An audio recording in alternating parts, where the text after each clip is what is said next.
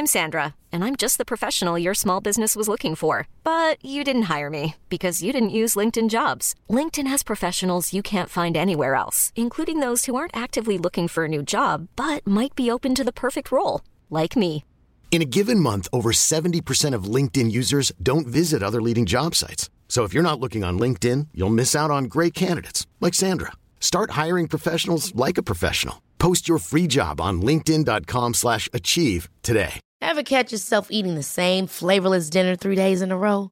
Dreaming of something better? Well, HelloFresh is your guilt-free dream come true, baby. It's me, Keke Palmer. Let's wake up those taste buds with hot, juicy pecan-crusted chicken or garlic butter shrimp scampi. Mm. Hello Fresh. Stop dreaming of all the delicious possibilities and dig in at HelloFresh.com. Let's get this dinner party started.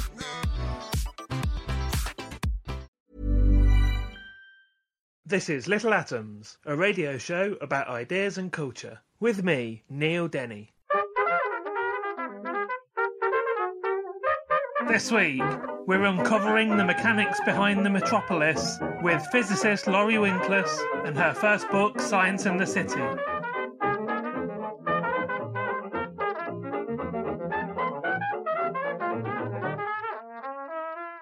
Before we start the show, I just wanted to let you know that Little Atoms will be taking part in the inaugural London Podcast Festival at King's Place in King's Cross on Saturday, the 24th of September.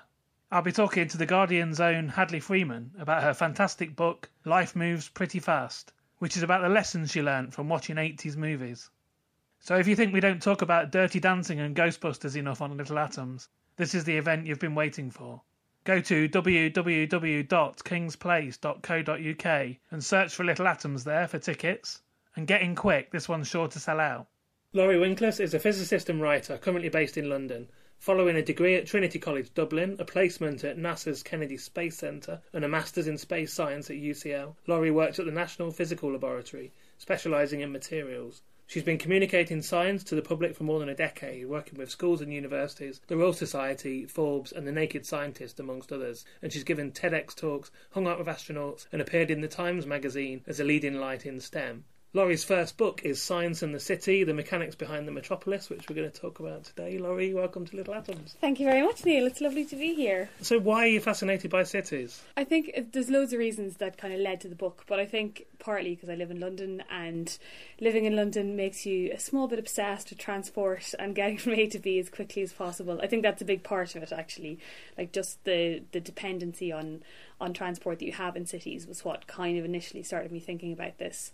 But then my research background is material science and thermoelectric materials were what my kind of focus, my research focus was. They're materials that capture heat or temperature gradient and turn it into electricity. They have real world applications and I kind of that's always been a real interest of mine having a science that has a real world application.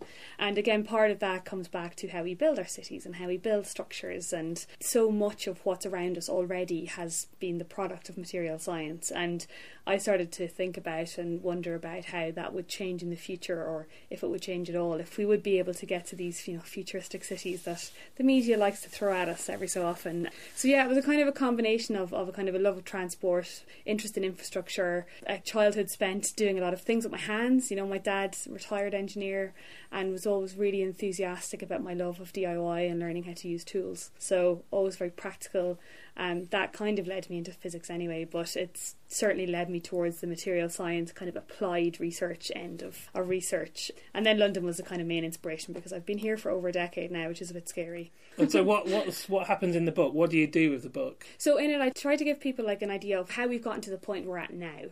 So you know, the cities, the skyscrapers that are that you see around us, how are they built? And then in each chapter, I also look at kind of a bit of future gazing, but I like to think very much not science fiction, Mm-hmm. very much science fact. So I've tried, you know, because I'm not an expert in all of this, right? So I'm an expert on a small portion of it. So for the others, I needed to go off and do a lot of research.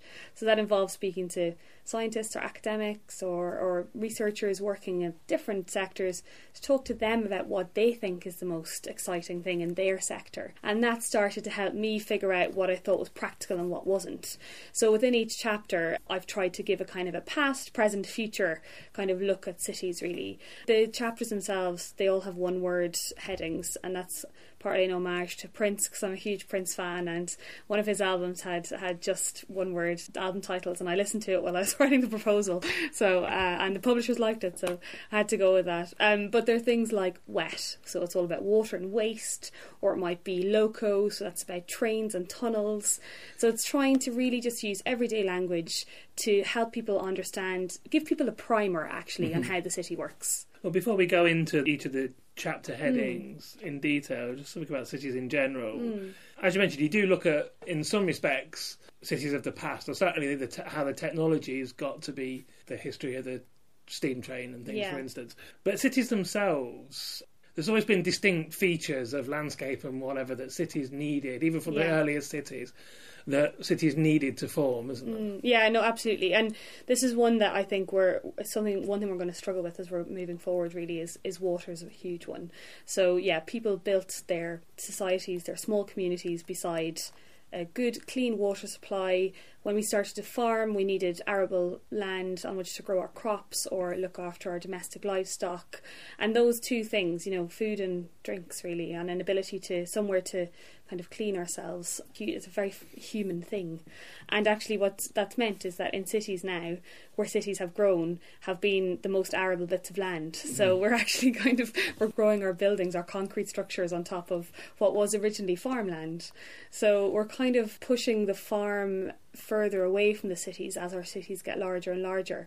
And then we have that challenge of that perhaps single water supply in some cities, may be it a river like in across Egypt, like a, a huge amount of mm-hmm. their water comes directly from the Nile. They get it from almost nowhere else. You know, when you have that and you're trying to just look into that one source of water and then try to get it out to many more people, it gets really, really challenging. So you've got those things that they are the same challenges regardless. And then as we became kind of more industrial, then we have the issue of energy and communications, power, and all of those things.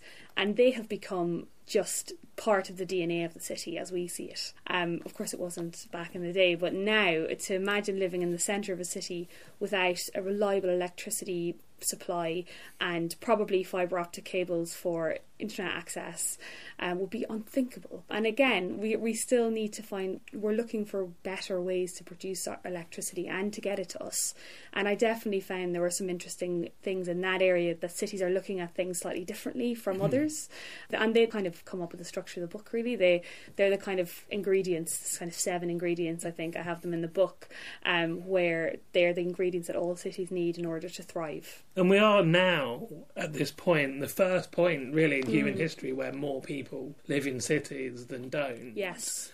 So again, those cities are just going to get, you know, the, that's not going to change in the future. No the cities are going to get bigger that land use is going to become even more intense. Yeah, absolutely. And there's been lots because one of the things I looked at right at the beginning, which was one of the reasons that I thought this would be timely to write about, was just that that UN announcement in end of 2014 that more than 50% of us were now urbanites in some way. And all the predictions, okay, there are lots of predictions, but they all say that that proportion's only going to increase, right? So we're in a situation that we've gone past the point at which that's going to reverse anytime soon. Mm-hmm. So yeah, as you said, the land land use issue is a big one, and not just for food and buildings either, because you have lots of people who are looking at alternative uses of land, be it to grow crops for biofuels, for example. And in some cities and in some countries in the world, that's already causing huge conflict. Mm-hmm. And as our populations grow, those conflicts are only going to get more important and much, much more serious. And science and engineering, I think, have a huge role to play in that. But the other side of that is engagement, engagement with the public, and trying to understand what society needs versus what engineering can give them, for example. And we're right at the end of the interview. We're going to come back and look at, imagine what a city of oh, yeah. the future might look like. Sounds we'll speculate. Good. But um, let's start with buildings then at the beginning, right. as you do. And particularly, you look at skyscrapers. Yeah. And we'll look at some of the technological leaps that made them possible as we go along. But first of all, let's just talk about what they're what they're built from. We've built buildings, houses forever. Why can't we build a skyscraper out of bricks? Yeah, so that's a really interesting one because like bricks and stones were what we used. Once we moved on from straw and wood, we started to use brick and stone um, because they're strong and heavy and tough. And you know, you can build a really strong structure with those. As you said, we build our houses with them mostly still today, so they mm-hmm. work. But the thing about a skyscraper is that it's not just a building. it also needs to support its own weight. So when you start to get things, materials that are very, very heavy, like brick and stone, you will get to a situation where the building can actually collapse in on itself. So the bricks at the lower level will start to crack because mm-hmm. they're supporting the bricks from the upper level. So in order to get taller, stone and brick, you could only get us so far, really, because we got stone and brick, and then we started to have steel frames. So we started to build steel frames, and, and that came for me. That's one of the biggest changes in cities. One of the biggest enablers of cities was the move from kind of iron to steel, where we've got much tougher materials that are lightweight and strong. So then we could build slightly taller buildings that would have a stone cladding and a steel frame. So that's a bit taller again. But to keep getting taller, and you know, the tallest one in the world is eight, I think it's 828 metres tall, which is the Burj Khalifa in Dubai. To get to those reaches, steel wasn't enough, and stone and brick were too heavy. So that's when we started to look towards concrete and reinforced concrete in particular.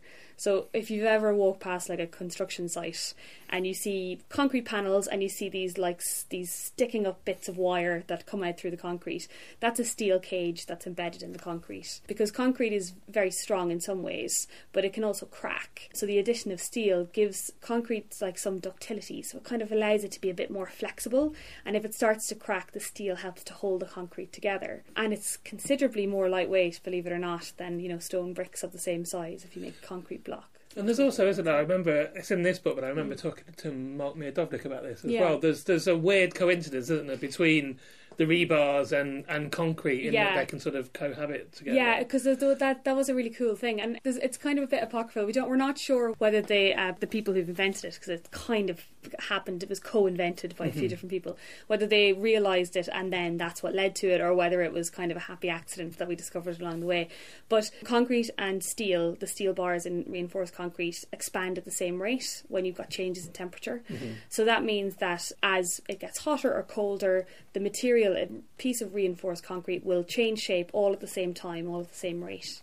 So you won't have a situation where, say, you had like a copper pipe inside some concrete, that's going to have a different thermal expansion, so it's going to get fatter as it gets hotter at a different rate than the concrete will. So in that case, the concrete will actually crack because of the copper inside it. Mm-hmm. You absolutely don't want that. It goes against what, what we need reinforcement in concrete for, like killing itself from the inside, basically. Um, so yeah, the steel and the and the concrete just happen to expand at the same rate. So they're very happy bedfellows, actually. Yeah, and it's and it's been a huge enabler for construction, huge enabler. And then the other one is glass. So the yeah. changes in first of all glass production, but also this idea of the of the curtain wall on the building. Yeah, yeah. Because I I kind of and I think probably like a lot of people, I assumed that in many many in most skyscrapers the glass had a structural role to play. You know that it was part of the structure, and if you took the building out, then it would be structurally less able to withstand. Well, certainly able to withstand the, the weather, but you know structurally, I thought it was important. But in the vast, vast majority of skyscrapers, they're not. So they're called curtain walls because they literally hang off the edge of the of the outside of the building. So they're there to look pretty and you know to keep the elements out. But yeah, they actually structurally don't add anything to it. The thing with glass, though, is that you'll have people inside the building and uh, they might interact with the glass and they might cause some structural damage to the glass. So, what they tend to use in skyscrapers is like a, a toughened glass, so glass that's been heat treated, and often two layers of toughened glass with a layer of like a, a, glue or an epoxy in between. So if you've ever seen like a piece of glass that's shattered but still held in place, that's probably one of these layered glass structures mm-hmm. that have just totally become the norm. And the glue is kind of similar similar transparency to the glass. So you know, it looks largely to our eyes as if we're just looking through a single sheet of glass.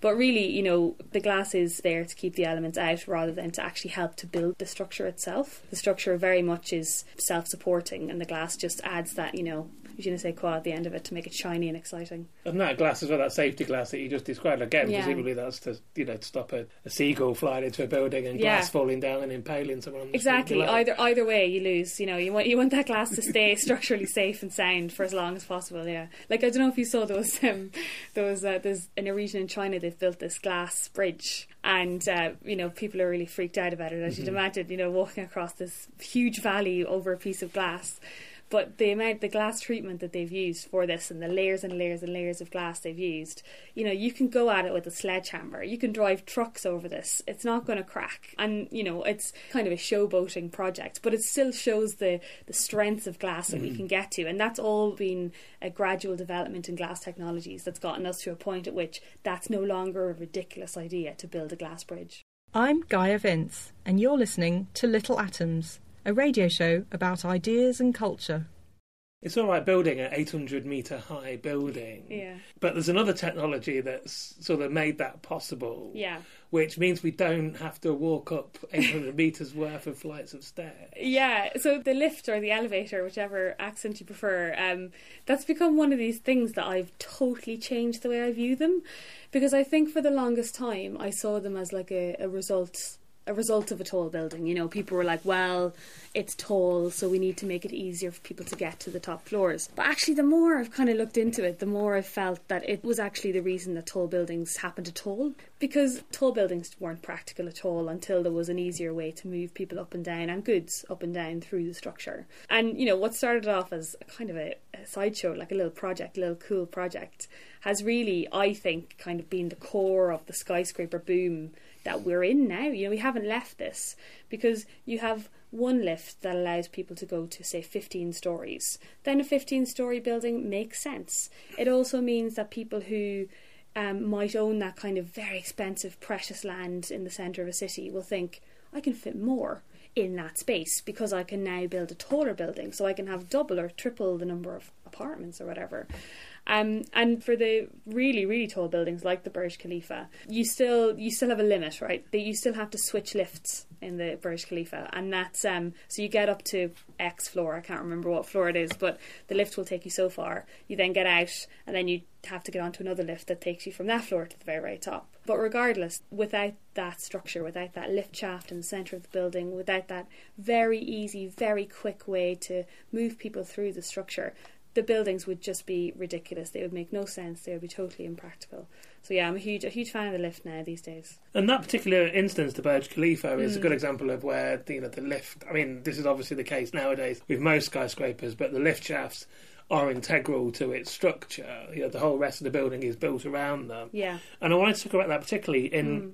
I want to move on to you know another thing that we have to think about when we're building really tall buildings is that it you know we don't want it swaying in the wind. Mm. Builders have to be designed to be sort of wind proof. Yeah. And that example is particularly interesting, I thought. Yeah, so the Burj Khalifa is, yeah, as you said, there's basically the obvious option is make it windproof. So that will be making it streamlined and making it kind of shaped like in like a wing on an airplane. So that shape's called an airfoil. Mm-hmm. It's also the same shape as bird wings, and that's not a coincidence, right? That's why it's why it's that shape. So that's what a lot of buildings will do. A lot of skyscrapers you see around will just not be a big block. They'll be kind of have curved edges and they'll try and swoop the wind around the edge of the buildings.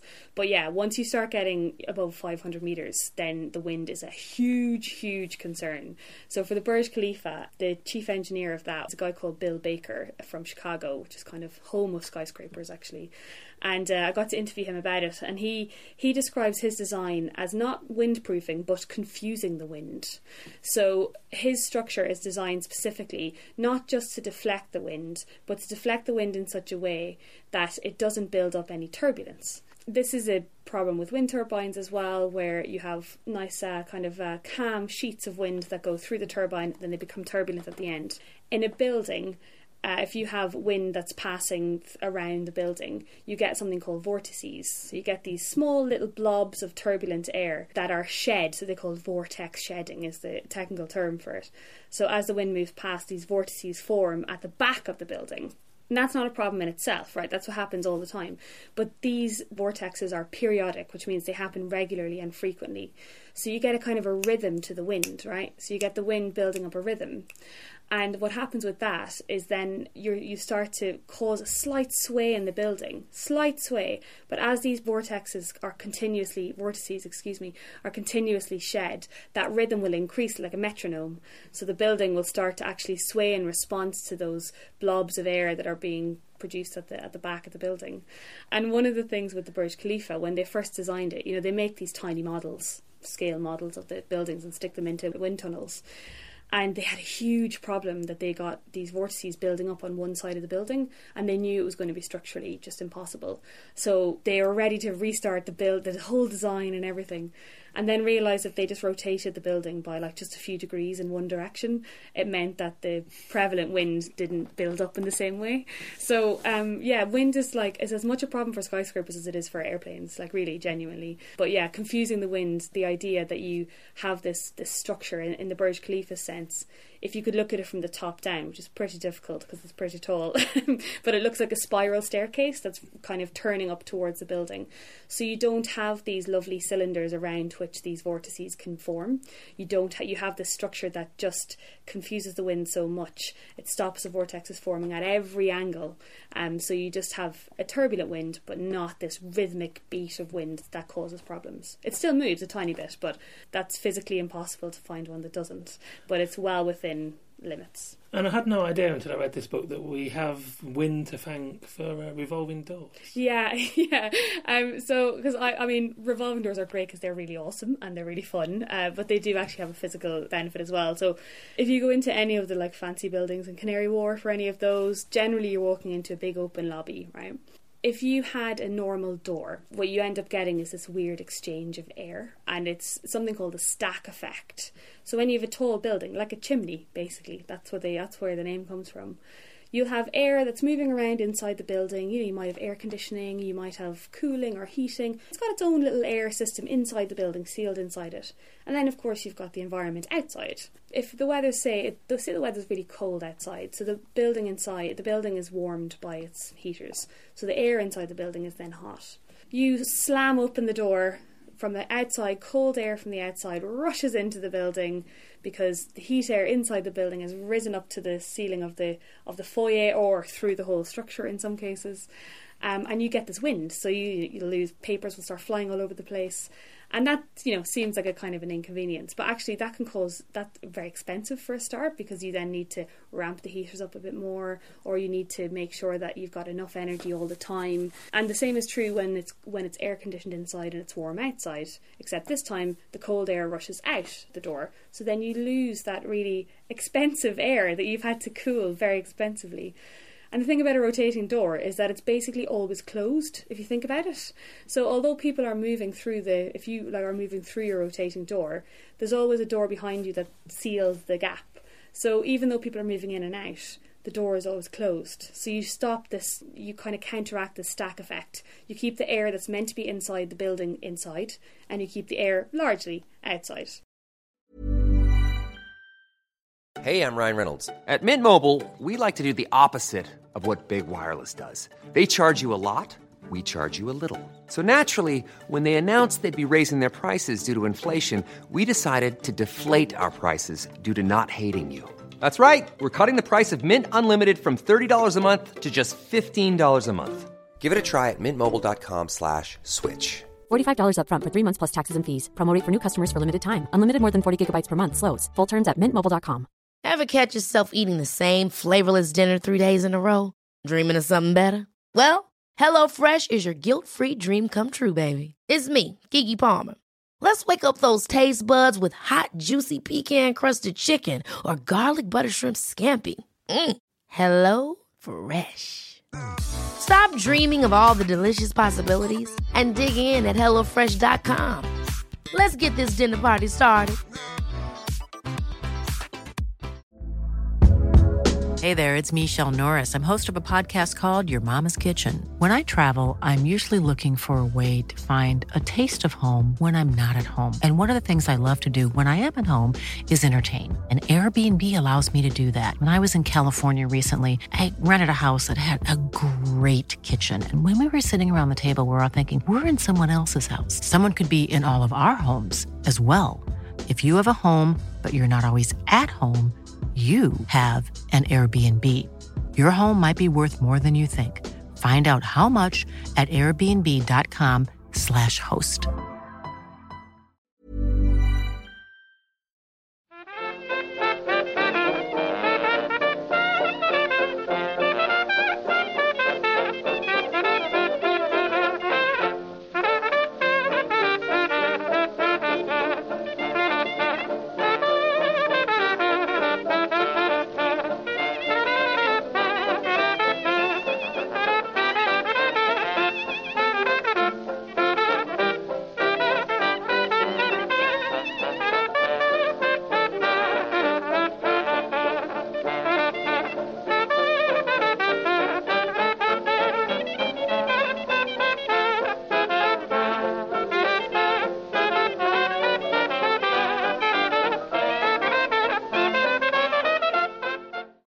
To Little Atoms. I'm Neil Denny. Today I'm talking to Laurie Winkless, and we're talking about her book Science and the City The Mechanics Behind the Metropolis. And Laurie, we've got our building now, Mm. and let's talk about how we power it. So basically, what I want to know is how does the power get to that plug in the wall? Where does it come from? Yeah, it's an interesting point because I think I don't know if you've ever seen. I wrote about this in the book, but if you've ever seen this Dara Ó Briain sketch where he says, you know, we'd like to think if we were transported back in time, that we would be revered like gods. You know, we'd go back to the Renaissance and say, oh, we've got this box that keeps things cold, and uh, how does it do it? How does it do? Oh, well, this, you know, it gets power and it pumps the air out, and yeah, where does the power come from? Yeah, from the wall. Yeah, and and that's kind of how most people feel about electricity. And no, you don't need to think about it. It's so easy for us in the developed world. We can just plug stuff in and not think about it. But yeah, it's actually there's a there's a hugely long chain of things that gets that electricity to us. And really, we can start from going back through the plug or from the generation station. But say, like in the UK, we get a lot of our electricity from oil and gas. We also get a lot from uh, renewables too, a lot of wind energy, and that's really, really exciting. And some nuclear energy as well, of course. Regardless of how we've kind of generated it, the result is that we turn a turbine, so we spin something around, and that spits out electricity to us. That's effectively how pretty much every every type of energy generation, large scale energy generation, works. That electricity comes out at incredibly high voltages, much, much, much, much higher than we would want to be coming into our plug sockets. Um, so then, for, it needs to get from the generation station to our house, and it does that via the transmission network. So these are the pylons that you see around, dotted around the landscape, and these very, very tall pylons with these cables above them, and they are carrying the electricity at these very, very high voltages. Then we've gotten it to somewhere close by, somewhere within the region, and now we need to start getting it to our local city. So then it needs to go into the distribution network. So that's the tends to be more invisible. You do still have some above the ground um, pylons and things, but a lot of the distribution network's actually under our feet, and that's at much lower voltages. So to get from the higher voltages to those lower distribution voltages, it goes through a substation, which we will all be familiar with. Very ugly, big grey, green boxes of steel with cables everywhere and mini pylons surrounding it. The substation is effectively a big chain of what are called transformers. So these are basically big bits of steel that have wires on one side, a smaller number of wires on the other side. And they use a process called electromagnetic induction to reduce the voltage to a lower level. And you can do that again and again and again. So you have a chain of these transformers that you're stepping down the voltages from these incredibly high voltages that's been popped out of the generation station down to something that we can safely then pipe effectively around the city. It'll probably also go through some more transformers on the way to your street, and then it will go through the last one really before it comes into the plug to your house. So then you get it to the correct current and voltage that we can then plug all of our standard devices into. But let's talk about how it actually gets there. Okay. Because, right, we're going to talk about water in a bit. Yeah. And I turn a tap on, Yeah. and water comes out of it. Yeah. Right? And that water's come down a pipe, and somewhere over there in the distance there's a lake or something, there's a reservoir where that water's come from. Same with gas. I turn the oven on, and gas comes out of it, and that gas comes from a big storage facility down a pipe into my house. Yeah. What does electricity do? So electricity moves through cables, metal cables always, um, because what electricity is, and it's uh, that's very important to say, I guess, is that it's not an invention of us, right? Humans did not invent electricity. All of the distribution network, transmission network, all of that stuff, it's just about stripping electrons off things and then allowing them to move through a wire.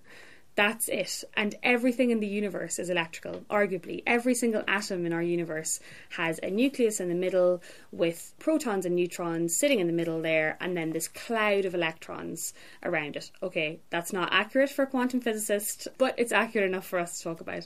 And what, when we're trying to produce electricity, we're really trying to release some of these electrons from atoms. We're trying to steal the electricity because they are negatively charged, they are the heart of electricity. So current electricity is basically a flow of electrons.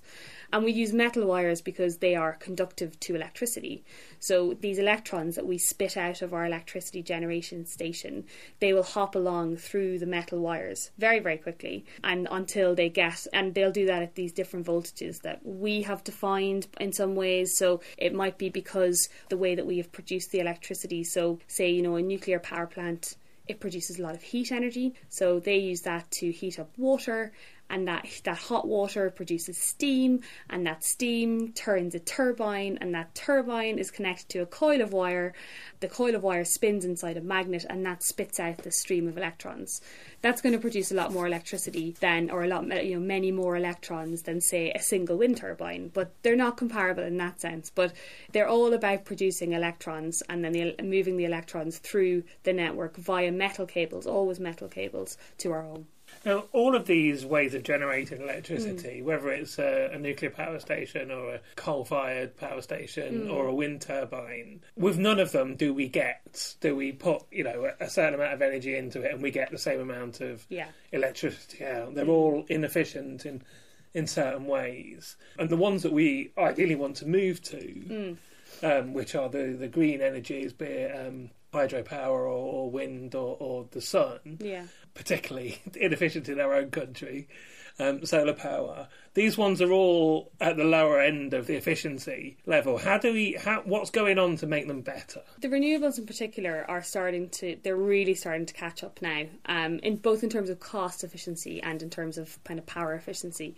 Um, it's important to note, though, that coal-fired power plants are incredibly inefficient. I think some people think if we talk about a solar panel that has an efficiency of 25%, that that's just terrible and just completely a waste of time. A lot of coal plants will produce, they're no more than 40% efficient. So you'll put in much, much more energy than you will get out, more than twice the amount of energy than you'll get out of it. So, but within the, within the kind of renewable sector in particular, lots of changes, especially within solar power. One thing that I think is kind of not necessarily obvious is that we use silicon, right? We know what silicon solar cells look like. It's that lovely kind of bluey grey material, shiny, and it's on a lot of roofs on houses now, and it's it's becoming popular and cheap. But actually, silicon is not the ideal material. It's not the best possible material for turning sunlight into electricity. We've used it because we know how to use it. You know, we've it's the same material that's used in all of our electronics that we have. We've become adept at producing it. You know, it's made from sand, right? So it's cheap, it's easy to make, it's reliable enough. We know how to do it. So it's always been like it's good enough, it's fine we're starting to see researchers looking at brand new materials. So they're not trying to make silicon more efficient, although that's still worth the effort. It still absolutely is worth the effort. But we're starting to see material scientists looking starting from scratch, basically. So one of the most exciting things that I found out about in the book were um, perovskite materials. So this is a particular class of materials. I think they're like calcium titanate, so kind of calcium titanium compounds. But actually, it's their shape, it's the shape of the molecule that's interesting. They have naturally much higher efficiencies at turning sunlight into electricity.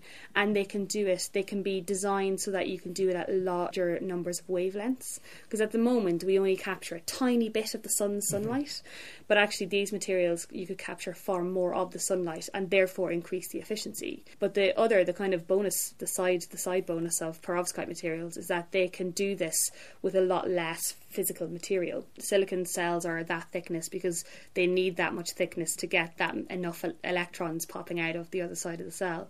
These perovskite materials can be so thin they can be transparent, believe it or not. So they actually um, harvest some of the wavelengths of light that our eyes can't see, so they look transparent to us, but they're really they're really quite efficient. These were discovered like five or six years ago, and the efficiencies have more than doubled in that time. So they are absolutely skyrocketing through this research. They're producing lots of great papers. You know, this isn't just a PR speculation thing.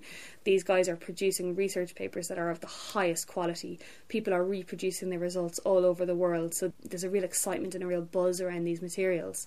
And when I spoke to these guys, they uh, their ambition was amazing. It was what they see in their minds as as the ideal future kind of combines the what we talked about earlier with the buildings and and the power they want to clad skyscrapers, mm-hmm. not with curtain walls, well, with curtain walls made of perovskite materials. So you have a, a, skyscraper that then also produces electricity. And that's when we started to get, I think, really, really excited about the future. And as I said, this isn't sci fi, this is really, really reliable research. There's one other new technology, or, I say new technology, but um, a method that's being used in a, in a number of cities around the world, which sounds really exciting. Mm. I guess in some respects, it's it's again to do with their location. I think of Iceland, for instance, mm. and you know they're use of the thermal springs. But there's this, yeah. um, is it CHPC, combined heat, power and cooling yeah. system that's being used. Tell us about that. Yeah, so these are becoming really popular now, and a lot of a lot of cities are that are building new structures are, are building them into the structure, so they're becoming inherent into the structure, which is quite exciting. And what they do is they're basically like a, it's a tiny gas power plant, basically in in a building. So instead of having a gas fired power plant that's miles and miles and miles away from the city, that you then have to pump all the electrons out of that and into your home, this has its own mini one in the basement. Um, so that gives you the heating because we actually in the UK we get a huge amount more of our energy rather than electricity, but our energy from the gas grid. So this gives you the heating. It would also give you some cooling and it also gives you the power. So you get this tiny little system that's inside a building that doesn't isn't connected to anything outside of the building. It's self-contained. It doesn't sound all that renewable though, because it's still based on gas, right? But the really cool things that have been happening, and there's one building in Sydney that I'm thinking of in particular, where they are using, they're basically sucking methane from sewers to get the gas. So these gas plants, they don't care what gas it is, right? They don't care if it stinks. they don't care if it's been produced from rotting feces. It doesn't matter as long as it's a gas. Um, in this case, so these guys are actually like they're tapping into the sewers in order to this is their dream anyway, in order to kind of capture the methane to power their, their gas plant. At the moment, they're buying in the methane, but they're really, really testing out this idea of just uh, getting it directly from the sewers. And that that's when we start to, things become more much more sustainable because we're starting to close the loop a bit. You know, a lot of our losses in our electricity supply come along the route from the generation station to your house. A lot of the loss happens when it's being generated, but also huge amounts are lost when it's being transmitted to you. So if you then have a system that's distributing electricity within your building, then the efficiencies are naturally higher as well. I'm Helen Scales, and you're listening to Little Atoms, a podcast about ideas and culture. You brought us right down to the sewer, so yeah. I guess we should we'll move on to water. Okay. Now. Yeah. In the chapter where you look at both sewers, but also you know where our drinking water comes from. I guess when I've thought of this, if I've ever thought of it, I did sort of presume that it was a circular thing. Again, mm. we would have a, a, reservoir where we would collect water that would be treated, that would come out of our tap, that we would then, you know, flush away down the toilet or yeah. or flush away down the bath. Yeah. And that goes off to some treatment plant and then somehow gets back to that reservoir and comes back to me, you know, a few months later. But that's yeah. not actually strictly what happens. No, it? I mean it's a kind of is. a kind of is. It's kind of a general thing. But yeah, water treatment itself is like a, a sped up version of what happens in nature.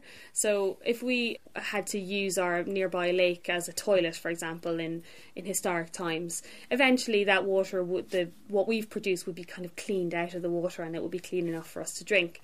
But the issue is now that, of course, we the demands that we put on our on our water cycle are so much higher than they've ever been because our population is so enormous. So we have to use other ways to speed up what nature would do itself. So yeah, water treatment is one of the things that varied a lot between the cities I looked at. So some use, most of us basically use a kind of a four or five step process where we add some chemicals to get any of the big dirt out. So we do initial filter, get rid of all the leaves and stuff that might be there then we add some chemicals to make all of the other bits of dirt join together. Those bits of dirt is called flocs because the process is called flocculation, which is like a most wonderful word. um, but yeah, those flocs get bigger and bigger, and then eventually they'll be so heavy they'll drop to the bottom. That's sedimentation, and then we can also filter our water through things like sand, like gravel, very very thin, fi- basically filters, but we use a sand to do it. And that's what would happen in nature, right? Mm-hmm. You'd have like a bed of sand, water would dribble through it and get cleaned up. But because we're also putting more things into the water now than would naturally occur, so we might have, say, pharmaceuticals or we have industrial chemicals, then we often have to take other steps to clean those out in particular. The water and waste thing, it is certainly a cycle. It is certainly a cycle, but it's a much, much longer cycle and a mm. much more complex cycle than perhaps we would think. But yeah, so your water that comes out of the tap, especially if you're lucky enough to live in a in a wealthy city will certainly be cleaner than or as clean as anything that comes out of a bottle on a shelf in a supermarket. And actually, the bottle on the shelf in the supermarket has probably used exactly the same process to clean the water as your local water supplier has used. or indeed comes straight from a tap. Somewhere. Yeah, indeed, that's what I mean. It's like you know, you pour it out, you pour it in, you do the measurements. You're going to have the same kind of min- mineral content, same chemical makeup as you do from the stuff that costs a pound a bottle in Sainsbury's. Let's talk about some of the places where the water comes from Mm. because a huge amount. I mean, m- most of our water doesn't come from lakes or melted snow or, Yeah. or rain. Yeah. Um, I mean, obviously, it came from there originally, but it comes from underground. Yeah, so the aquifers are, are interesting because again they're another another bit of our cities and actually of our world in general that we just never really think about. Water when we have when water hits the surface of the earth, it you know it might get absorbed in soil or clay or into a lake or river.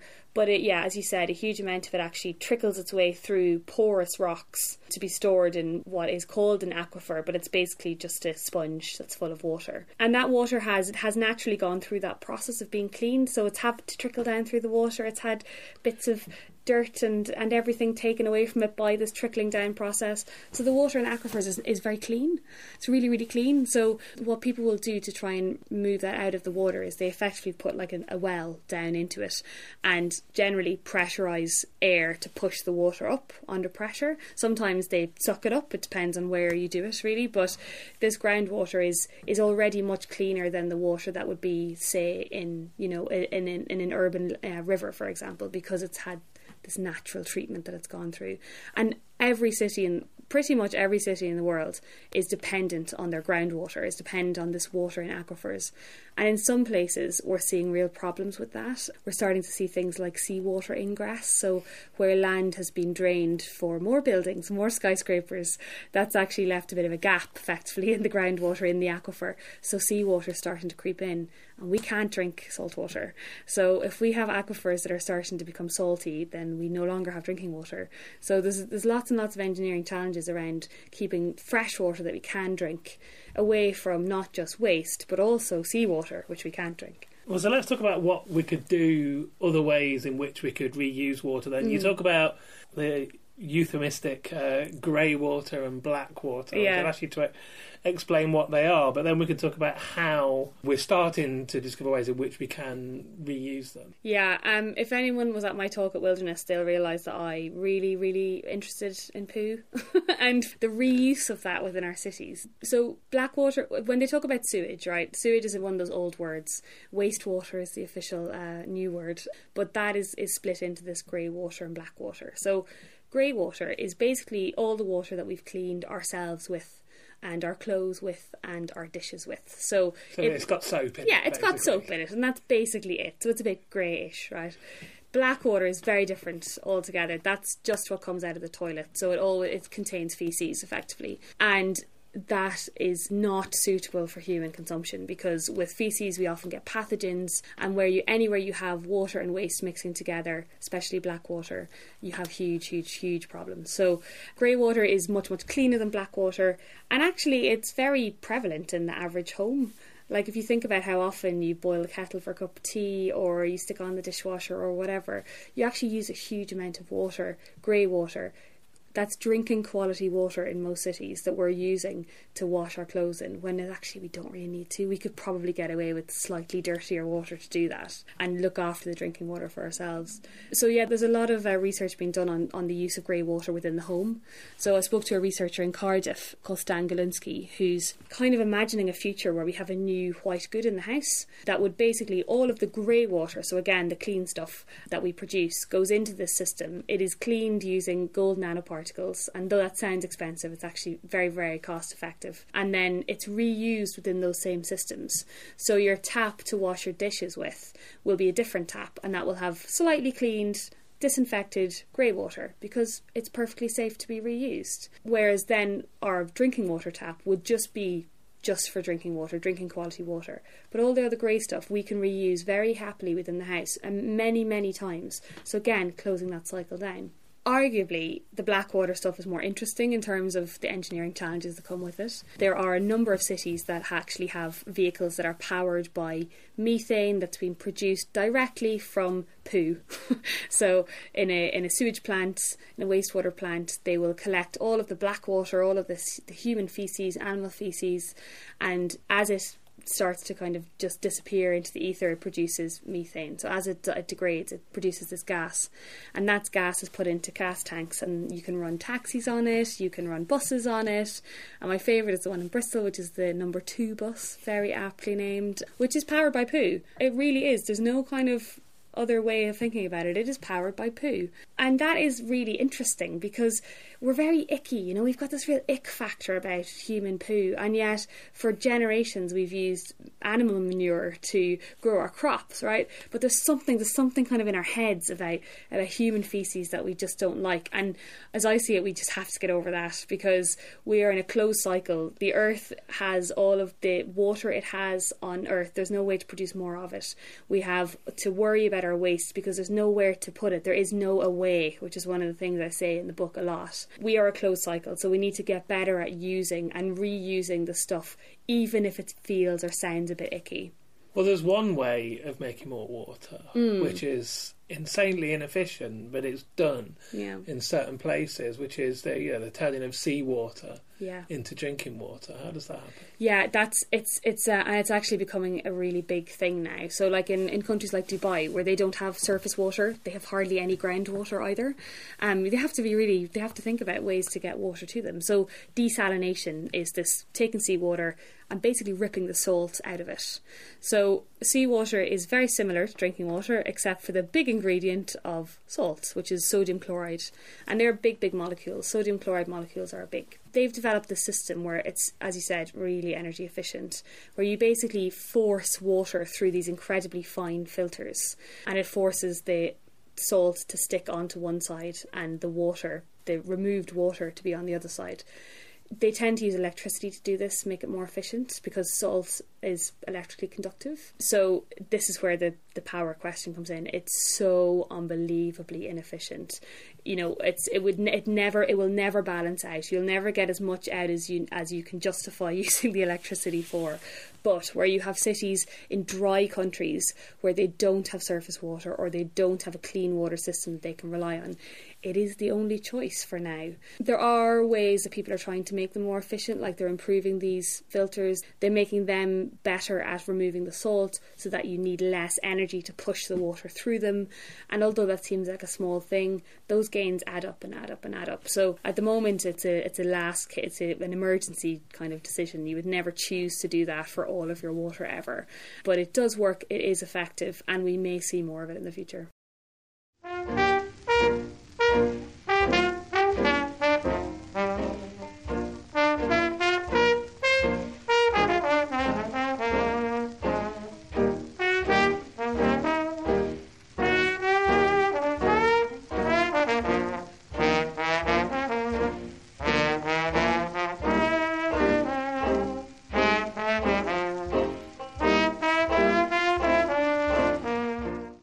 This is Little Atoms. I'm Neil Denny. Today I'm talking about science and the city, the mechanics behind the metropolis, with Laurie Winkless. And we were talking about water, and I was going to say something about the rest of the waste, right? Mm. Obviously, as well as our own waste, mm. cities, and you know, we get through a you know a hell of a lot of waste materials that end up in landfill. I want to skip over that though because I want to start talking about roads, and actually, in talking about roads you mentioned a guy, I think it's was it in India where he yeah. started this amazing technique for incorporating waste plastic yeah. into roads. So tell me about that. So this this guy's been called the Plastic Man as his nickname, and he is adorable. We spoke on the phone a number of times because we kept losing each other online. But yeah, he's he's from a rural bit of India basically, but he's a, a, an academic, so he's a researcher.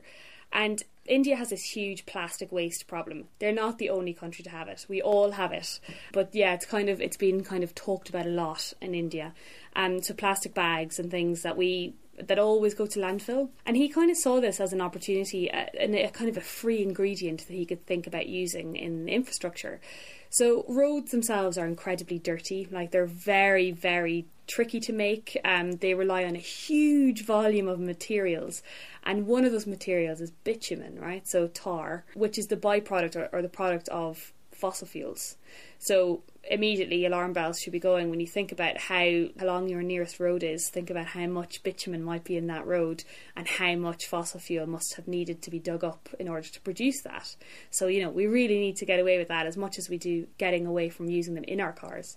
Um, so, yeah, so basically, this, this researcher looked at plastic bags and thought, I can use that. So, he's been replacing a proportion of bitumen um, with melted plastic bags and he can use almost any type of plastic, mostly the, the fine stuff, so the, the plastic bag type stuff, which is really difficult to recycle generally. Like chunkier bits of plastic are relatively easy to reuse for sure, but plastic bags, once they start to degrade, are a pain.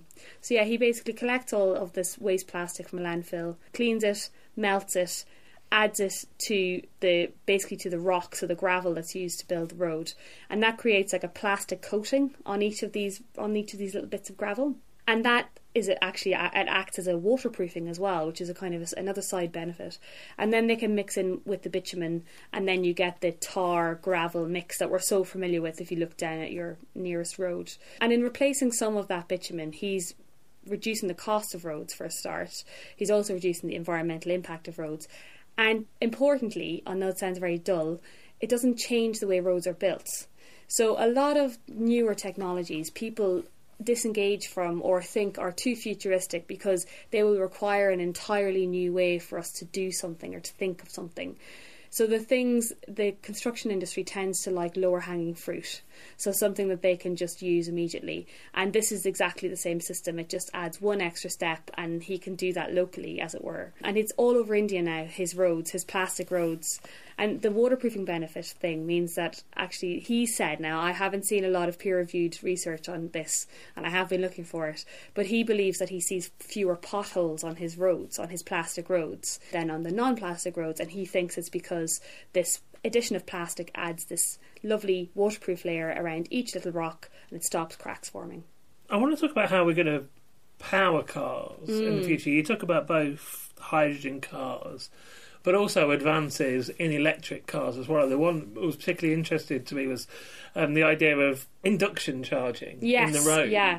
Yeah. How does that work? Yeah, so this is this is one of my favorite things because the biggest challenge, right, with electric vehicles is is range anxiety. I love that there's a word for it, but the the kind of panic that you as a as an electric car owner might feel to know that you're still quite far away from your nearest recharging point and really, you know, new batteries will get us so far. We're increasing the range all the time, and that is great and should be hugely lauded. But actually, there's a lot there in that ability to recharge on the go, as it were. So, this particular one, the, the one I talk about in the book in particular, is in uh, Korea, right? It's in Gumi, and they're trialing it for their buses, the city's buses, and they are all the same. So, they're all identical buses, they're all electric buses, fully electric buses.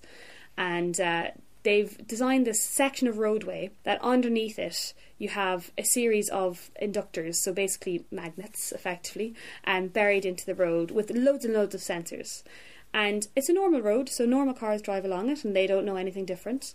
But as any of these buses drive along the road, the bus senses the uh, inductor and the inductor senses the bus, as it were. So it turns on the magnets. And with everything to do with electricity, you're constantly changing energy from one form to another. So the electric motors, the batteries, uh, the electric system on board the bus can basically be recharged by the magnetic energy that's produced by the magnets onto the road.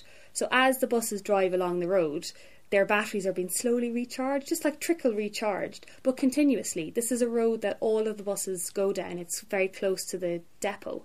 So every time the buses drive down the road, they get a little bit of charge injected without any kind of plugging in needed.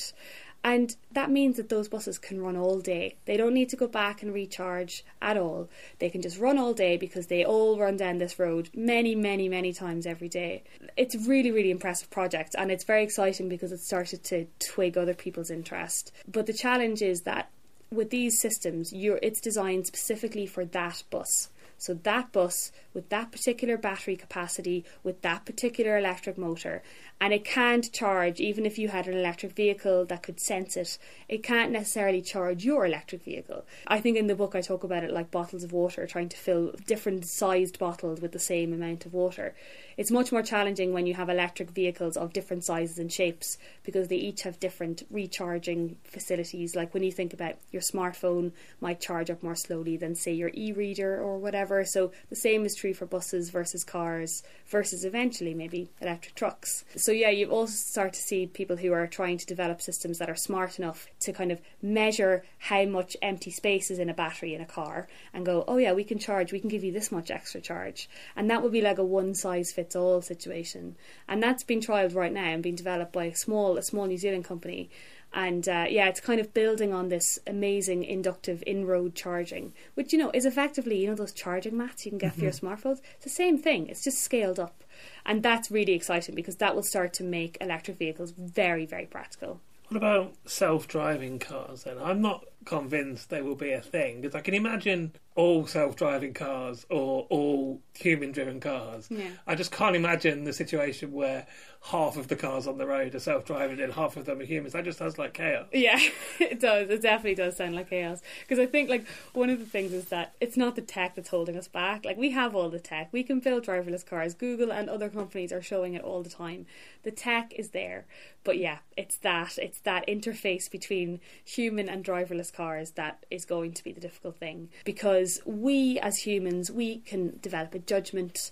We can see if a traffic light is broken down. We can know to kind of cautiously go through a junction or if there's a road sign that's been graffitied out we can see that it was a stop sign or whatever. So we can use our judgment. We are masters of the greyness of the human condition right? We understand that not everything is black and white.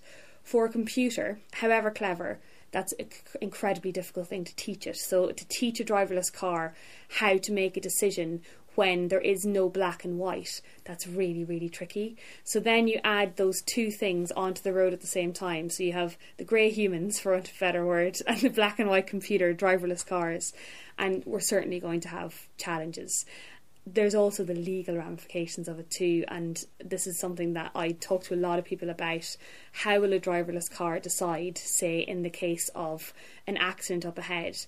How will it decide where to go? Should it drive into the back of the accident because that's the route it was going on, or should it veer off and risk banging into a wall and killing the occupant? How can they make those decisions? And they're decisions that the human brain we don't get them right all the time, but we are good at. And it's a process of evolution that's gotten us there. Getting driverless cars to the point at which they think like us, we're still very, very, very far away from that. And as far as I see it, while there are still driven cars, so human driven cars on the road or vehicles on the road, there won't be no one's going to take away your steering wheel, right? Driverless cars are going to happen much more slowly, I think, than the media will will have give us credit for. I'm Travis Elborough, and you've been listening to Little Atoms, a radio show about ideas and culture. Let's move on to public transport then, and I want to talk particularly about railways, but I want to talk particularly even more so about underground railways and, and you know mass transport systems of the future. And um, well, just in in terms of studying railways for this book, mm. you sort of fell in love with them. Yeah, I did. I really did. Um, I I said to my mom just the other day that I didn't realise how much I loved trains and tunnels. And she pointed out that both my grandfathers were railway engineers, so maybe it was in the blood somewhere. But yeah, no, I really have fallen in love with them they're not, you know, people don't think of trains as being super high tech or anything sexy, but I think they really are. And I think they're such a vital part of most of our cities. Like the tube, in a very real way, built London. You know, we know that tube stations were built in the countryside and then people moved to that area because there was a tube station there. It was a vital part of the city, it's a vital structure within the city, but it helped us grow.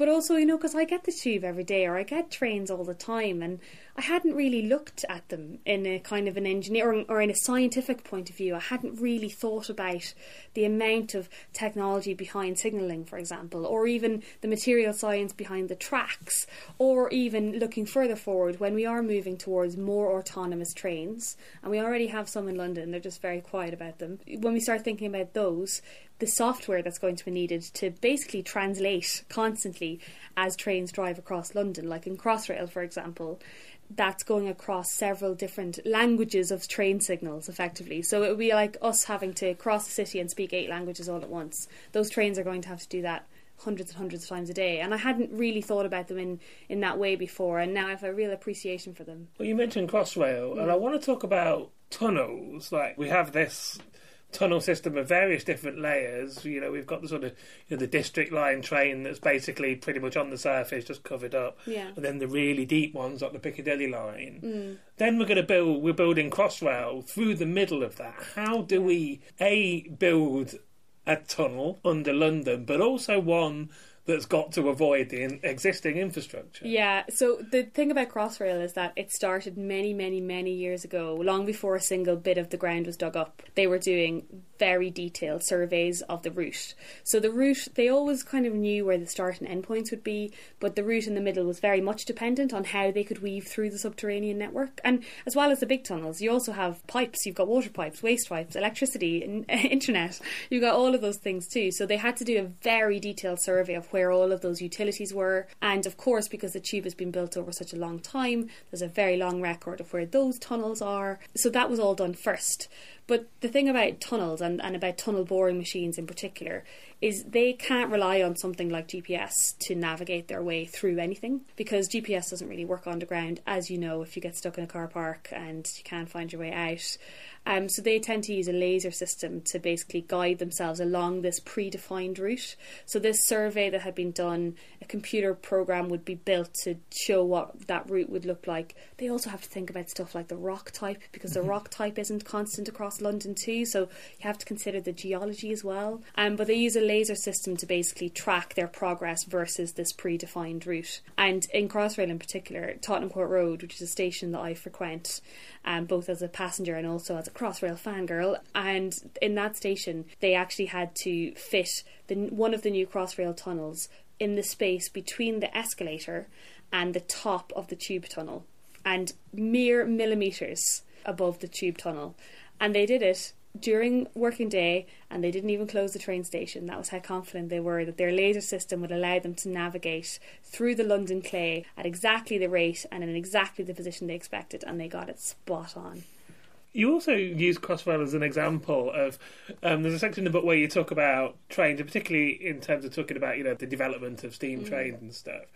And um, trains are big, heavy things, and they have problem with hills. Yes, but they can also use those hills to their benefit as well. You, you demonstrate this with Crossrail, okay? Yeah, yeah, because um, in particular, Crossrail, they've actually gone in. They've gone in with this for every single station. They're using gravity as their friend, effectively. So the running tunnels, which are the tunnels that are in between stations, they are lower than the tunnel box, or the station box.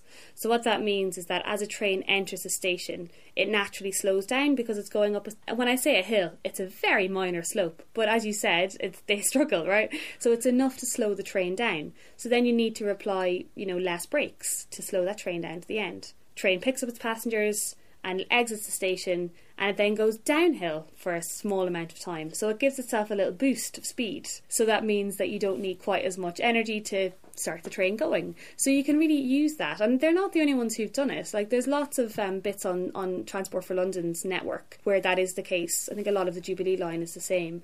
But as far as I can tell, they're the first ones who've done it right across the network for every station, trying to make use of the issue of, of hills for trains. And really the problem is is friction. A lot of it is friction. So you've got a steel, solid steel rail and train wheels are also steel. So you don't have anything you don't have a tire you know you don't have something that's gripping onto the rail. And yeah if you if you increase the slope of a train track too much those steel rails just can't grip onto the train track so it will start to fall backwards. Um, so as well as the weight you also have this issue of friction. But the slopes in crossrail are, are uh, shallow enough that friction's not going to be an issue but they can benefit from this little gravity boost one thing we've all experienced when we're on the tube, mm. on one of the deep London tubes, particularly, it seems to happen, even though you think you've got out of the weather, um, is wind. Why does the wind come down the tube? Yeah, yeah, the wind is funny because uh, it always causes really embarrassing things to happen, like lifting dresses above your head. But it's, it's produced by something called a piston effect. So next time you're in the tube, have a look at how similarly sized the train is to the tunnel that it's in. Now, this isn't the case everywhere. Again, some of the tubes are slightly bigger, but mostly they're the same size. And a normal train that's moving above the ground is constantly pushing air out of the way, so it's constantly having to move air out of the way in order to move forward. In a tunnel that's almost the same size as the train, air can't really get out of the way quite as easily. It's much more constrained. So what ends up happening is you get a build up of air at the front of the train, and that build up of air slams the air molecules into each other, which heats them up. So you have this like band of hot air, this high pressure hot air at the front of the train.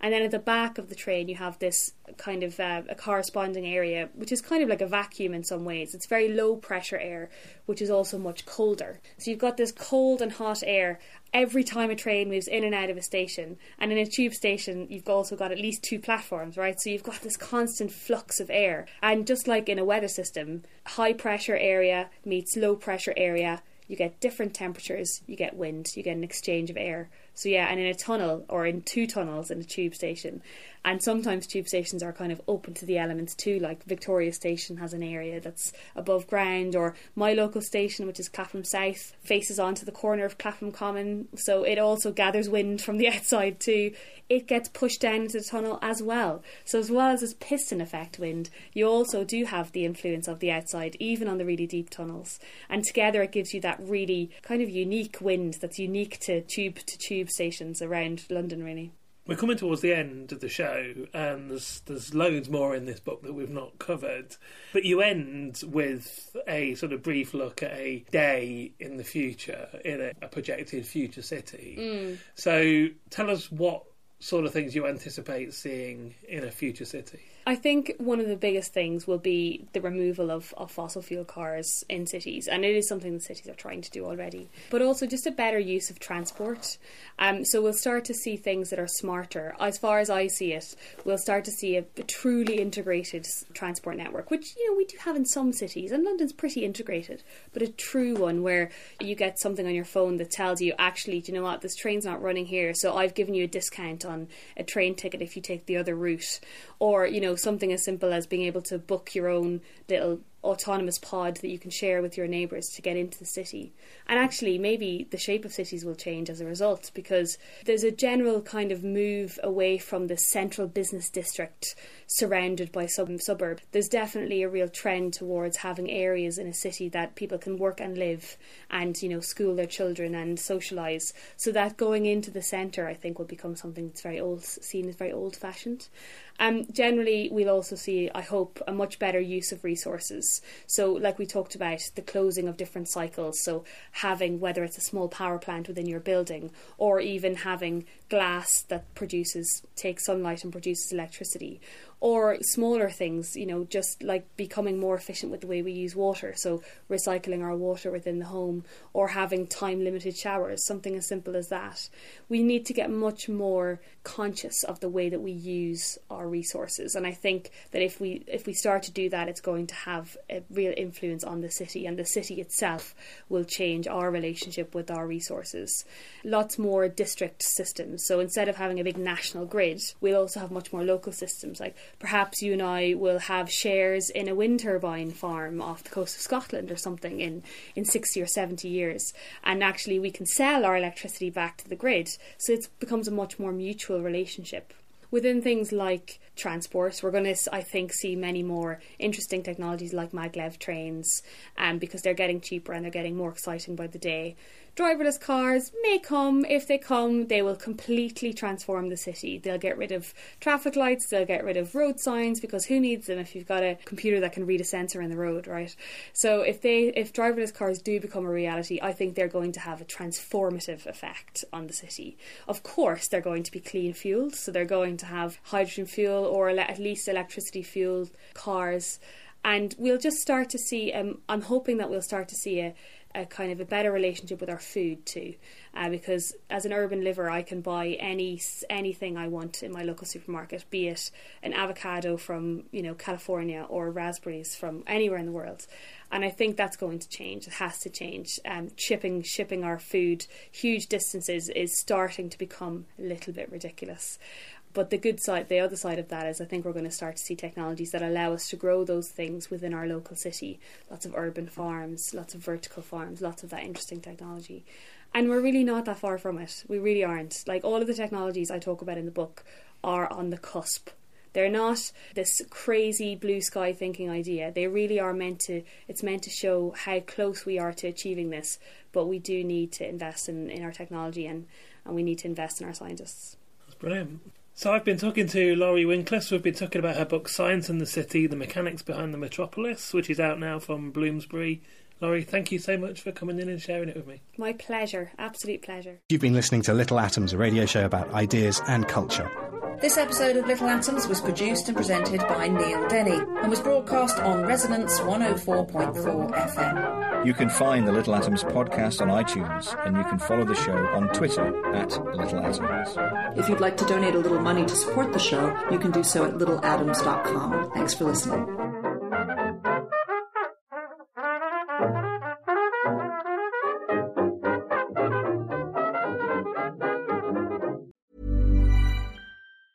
Planning for your next trip? Elevate your travel style with Quince. Quince has all the jet setting essentials you'll want for your next getaway, like European linen, premium luggage options, buttery soft Italian leather bags, and so much more. And it's all priced at 50 to 80% less than similar brands. Plus, Quince only works with factories that use safe and ethical manufacturing practices. Pack your bags with high-quality essentials you'll be wearing for vacations to come with Quince. Go to quince.com slash trip for free shipping and 365-day returns. Ever catch yourself eating the same flavorless dinner three days in a row?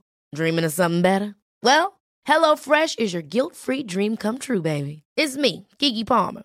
Let's wake up those taste buds with hot, juicy pecan-crusted chicken or garlic butter shrimp scampi.